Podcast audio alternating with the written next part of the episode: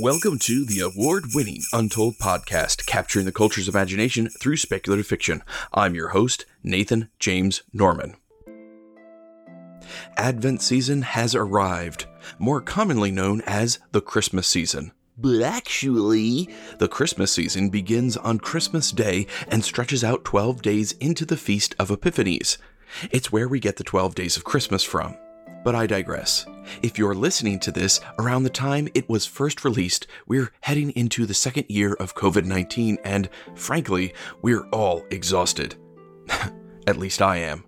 Not only do we have a pandemic, but here in America, we have a constant fight over politics, regular tension over face masks, and relationships torn asunder over the vaccine.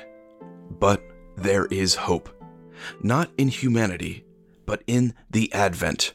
During this time of the year, we look forward to celebrating the first advent of Christ, when he came to reconcile us to God. But just as ancient Israel looked forward to the first advent of Christ, so too do we look forward to the second advent of Christ. Now more than ever, when governments fail us and rock solid relationships are blown away like dandelion seeds, our hope and longing need to be realized in Jesus his kingdom, his renewal, his redemption. O come, O come, Emmanuel, and ransom captive us. Today's story is once again by A.K. Preston. Preston moved from Illinois to South Dakota in April 2013, worked five years in the banking industry before deciding he would rather work with pigs than debit cards, and took a sow farm job in November 2018. A.K. Preston is the pen name for Preston Klopfenstein. By day, he's the resident midwife for a farm of 4,000 sows. By night, also known as very early in the morning, he writes riveting, mysterious tales of good and evil. His first book is The Gevaudan Project, a sci fi horror novel about environmental terrorists and genetically engineered tigers. He also contributed two short stories to the Unseen anthology by Two Tigers LLC. You can find him on his blog at Empyrean Voyager, as well as his website at akpreston.com. Sign up for his mailing list at either site to download the Gevaudan Chronicles, a free anthology of prequel stories for the novel. Preston currently resides in Rock Rapids with his wife, three children, and 100 books he might actually write someday. You might remember A.K. Preston from back in episode 96, The Vision of Endor, and more recently in episode 105, The Final Line. Check the show notes for the direct links to his works and the Gevaudan Project. So, without further ado, the Untold Podcast proudly presents An Elven Eve by A.K. Preston.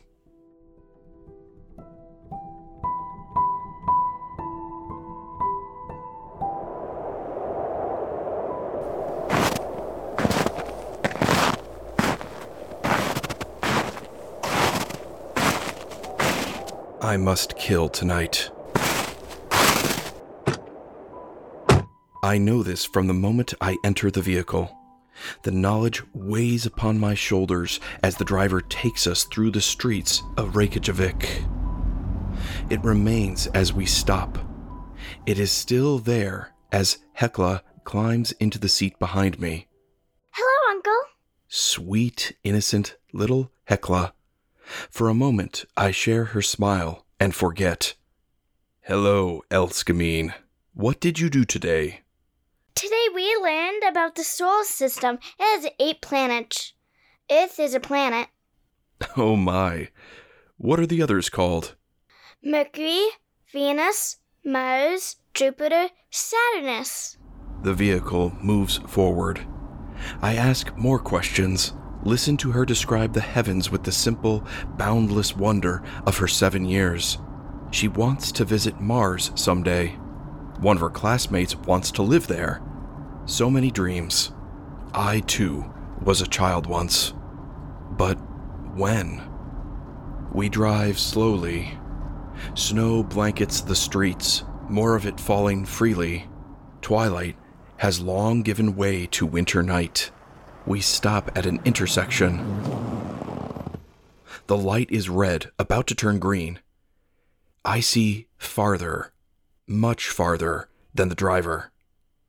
Hekla, your father, tell him to wait. Peppy! The car is moving, jolts to a stop. Just in time. There's a scream of tires on ice, blaring horns, a flash of headlights, then a single percussive crash. Her father stifles a curse, fumbles with his seatbelt. He twists around, reaches back to his daughter. Hekla, are you all right? She's in shock. She holds back a sob, chokes out a yes. Her father visibly relaxes, withdraws his hand. Wait here. He exits the vehicle, pulling out his phone and dialing as he jogs the few yards to the wreckage. Two vehicles, two passengers apiece. I see every single detail of the injuries. One is already dead. Another will die in surgery. The two remaining will survive. One recovered in full, the other as a cripple. I look far ahead, a building several blocks away. I would remain here if I could, but the time has come. Stay with your father, Esclamine. I will return. She's still too frightened to speak and merely nods rapidly. She's trembling. I touch her shoulder. She is calm again. Already there are sirens in the distance. I pass her father as he returns to the car. I hear the voices behind me. Hekla, how did you see them? I didn't. Uncle did. He told me. Who?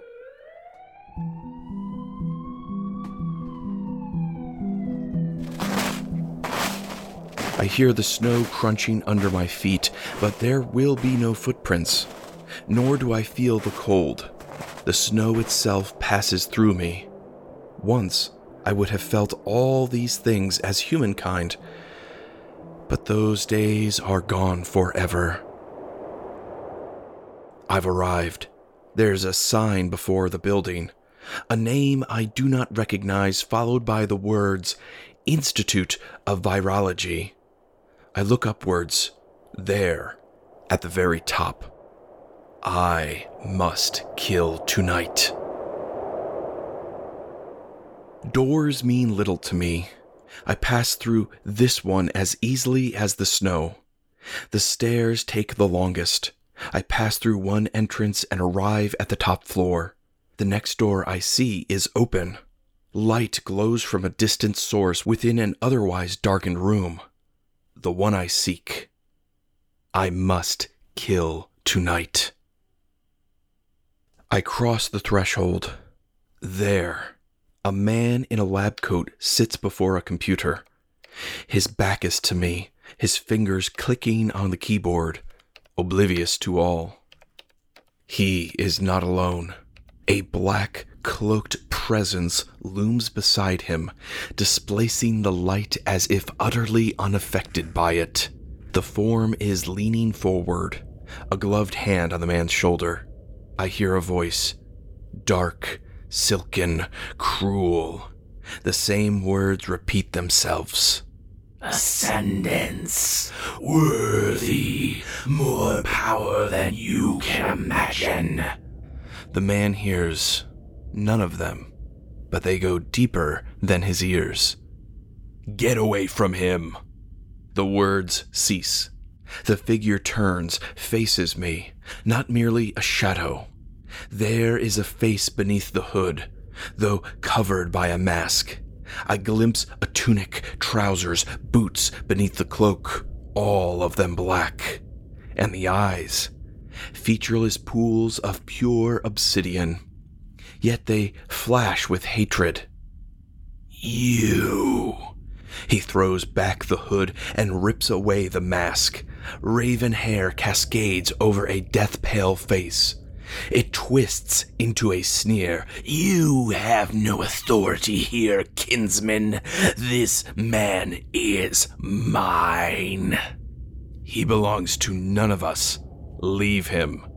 No. I look into the eyes. There is a fragment, a remnant of his former self deep within the shadow. Despair and desperation mingled with the hate pity stirs within me. I must kill tonight. I cannot alter the mission, but I have to try. There is yet a chance for you. Depart from this man now, and you shall live. He does not move. Never. I draw my sword, blade down. Do not force me to destroy you, brother. Try. He casts the cloak aside. Light glints from a sword. He draws it.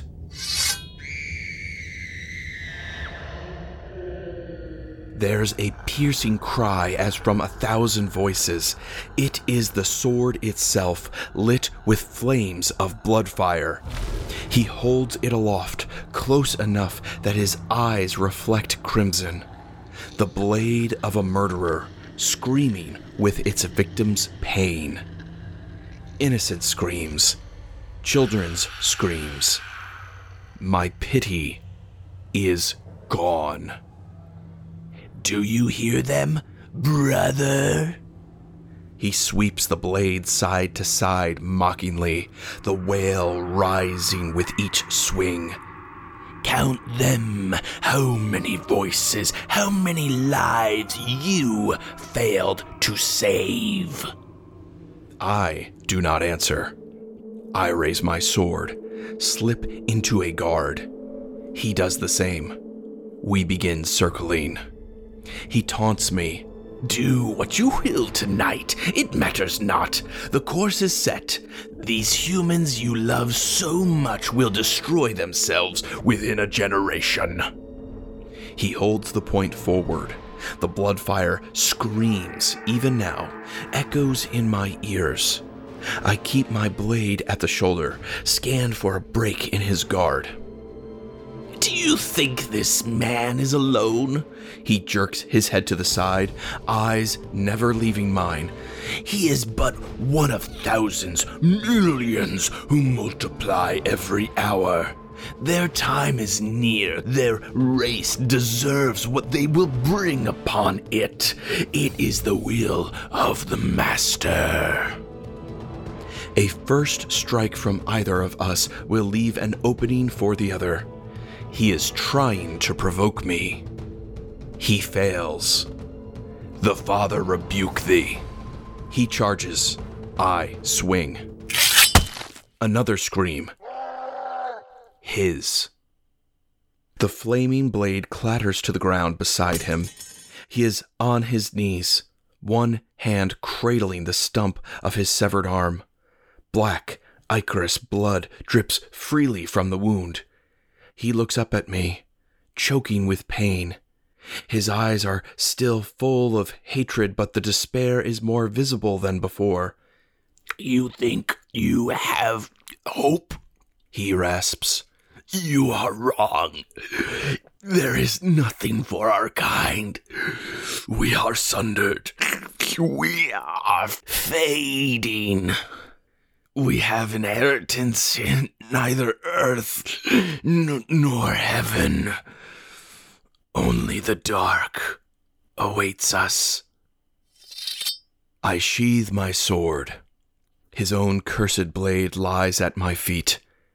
Its cries have not faded. I reach down and grasp the hilt. It is a world of agony. I see, feel the suffering of unnumbered dead slain without mercy. Their voices sound no longer in my ears, but in my very being. So many. How long has the sword been used in such a way? Centuries? Millennia? He sees the purpose in my eyes. He lowers his head. There is bitterness in his voice. Serve your lord, then. Play the thrall, for all it will bring you. I raise the blade. I speak aloud, not to him. Thy will be done. I swing. The head rolls into the shadow. The body falls and bleeds. but does not remain. It dissolves into mist before my eyes. The sword has gone silent. The voices are avenged.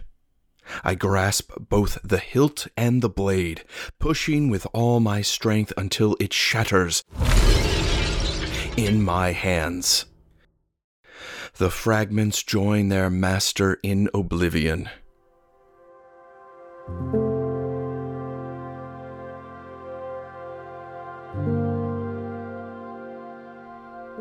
We do not age. We fade. Nor do we decay. We vanish. Another task remains. I turn. The white coated man remains at the computer. I step toward him, place my hand on his shoulder. Through his eyes, I comprehend the formerly meaningless figures on the screen. Unlike him, I see what they really are more bloodfire, projections of lies, horrific ends by unspeakable means. I penetrate deeper into his thoughts, search for the emotions. They are not where they should be. I find them in a place far beneath the surface. Memories are buried with them. Two beloved faces, a night far in the past, a car, a collision, years that have since been spent alone, a void now filled by obsession, a better world, one worth killing for. Too much. I break the link, step back from the man, the murderer to be. I grasp my sword. The blow will not kill him immediately. It will fester. It will grow. He will die in the same pain he would inflict on nine tenths of the world. I draw the blade slowly. This is not murder. This is justice. Precisely what he deserves. The human who takes everything for granted. Does his race truly crave death so much? Enough to teem in numbers and yet wish to dwindle as my kind do even now? Yet I know it to be true. I have seen them murder their own children in the womb. Others hasten the passing of parents and grandparents they will never see again. This man is not alone, but the number will decrease tonight. I raise the sword and stop. There, on the table, the faces from his mind in a frame beside the keyboard. So innocuously placed, I did not see them at first, but they are there. I sheathe the sword. I lean forward, my lips inches from his ear. I cannot impart knowledge to this man as to a child, but what is in his heart already? You had a family once, a son. Remember them. For the barest moment, he falters, just long enough to see his projections with new eyes. It is all the time I need. I touch the monitor, unleash the blow. Chaos erupts on the screen, sparks fly, and it goes dark forever, along with every program and document inside. I turn and leave him, staring at the remains of his work. The plan is gone. It will take more time to change the man himself, but there is hope for him now. I pause at the door. Above it is a crucifix. It's been at least 500 years since I saw anything like it outside a church. Who could have put it there? The man I've spared? He believes in nothing. What others, then? Does it matter? I close my eyes, bow my head before the symbol, the greatest gift to a race that throws so many gifts away. In time, perhaps, the man I've spared tonight can see it with open eyes. I leave the building, retrace my steps. Emergency vehicles now surround the accident, lights flashing off the snow. I pass Hekla's father speaking to an officer in uniform. The car is where I left it. I resume my place inside. Where were you, Uncle? An errand. It's over now. Hours later, the vehicle reaches its destination. I turn to Hekla as her father exits the driver's seat. Good night, Esclamine. Be good for your mother and father. I will, Uncle. She reaches out, and I give her a final embrace. I leave behind the daughter not my own. Her true father leads her to their home. I pause long enough to watch her mother take and hold her, relief written on her face. I have kept their child safe tonight. That is enough. My home lies at but a short distance. The night is calmer now. I walk through drifting flakes sparkling in lamplight. I am not quite alone on the streets. Voices drift from the opposite block.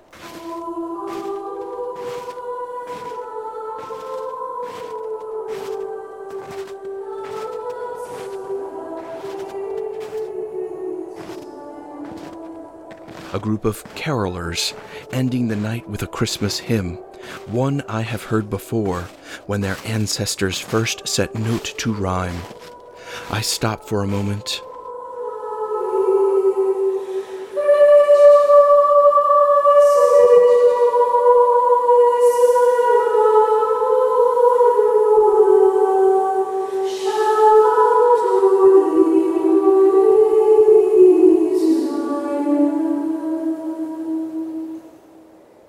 taking in the words and melody, both of which are beautiful, but I have no part in them. Not yet. I arrive at last. In this changing world, the great stone changes not. I enter the door through which my fathers passed in ages long ago. The grand hall stands within as it did in days when it was alive with festing, song, and laughter. The walls are still adorned with embroidery, livery, and the banners of great houses that have left the world. A single, small fire flickers in a secluded corner, a fragment of life in the midst of emptiness. One day, it too shall fade. But for now, it is home. Hildur is singing softly to herself before the fire, fingers weaving on the loom. I watch her for a time. She too is unchanged, as beautiful as the day we first embraced in wedded love. A princess, then, now the queen of a faded realm. Would that I could give her more. Hildur, she stops. Balder, she flies into my arms, buries herself into my chest. You've returned. I shall always return to you, my love. She looks up. I see directly into her eyes, twin orbs of sparkling blue beneath golden tresses. Husband, I must tell you something. What is it? Something tightens inside me. No, we all feel the time of departure as it nears, but it cannot be now. It must not. She sees my fear, places her hand on my face. No, husband. Something wonderful. She takes my right hand in her own, guides it down. It rests below her bosom.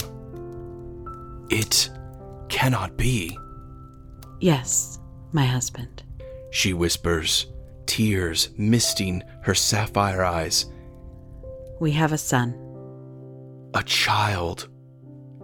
I can only stare her in the face. The concept seems too alien to be true.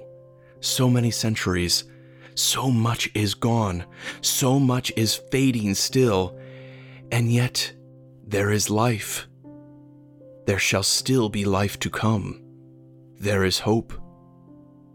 I pull my wife unto me anew and feel.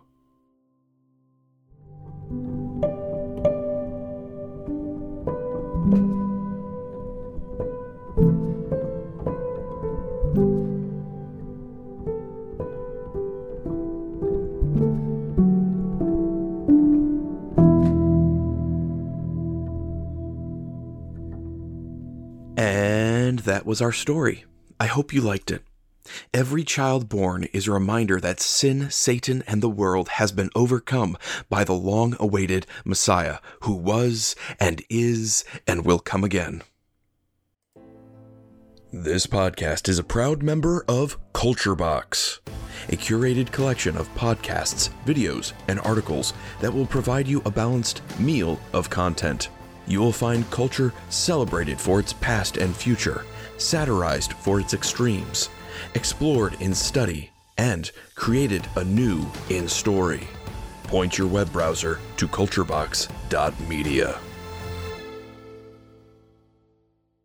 Part of the Culture Box Network is the podcast Stunning and Brave. Each week, hosts Chris Cowan of the Babylon Bee and Nate Henderson of Some Boring Budgeting Job poke fun at pop culture.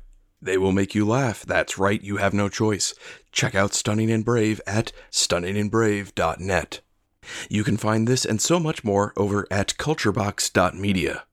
Remember to like our Facebook page, follow us on Twitter, blog about us, leave us a nice review on Apple Podcasts, Stitcher, or wherever you find us, support us on Patreon, and tell your friends. The Untold podcast has been funded by Jason Brannon, JD Rempel, Richard Zong, Jen Finelli, Fred Heimbaugh, Parker J. Cole, Laura VanArendonk Baugh, Mike and Andra Williams, Spirit Blade Productions, The Retro Rewind Podcast, Rudy Diaz, Jackie Jeline, Amanda St. John, and Nathan and Casey Butler. Until next time, I'm Nathan James Norman, reminding you to celebrate the greatest gift to a race that throws so many gifts away. Merry Christmas. We'll see you next year.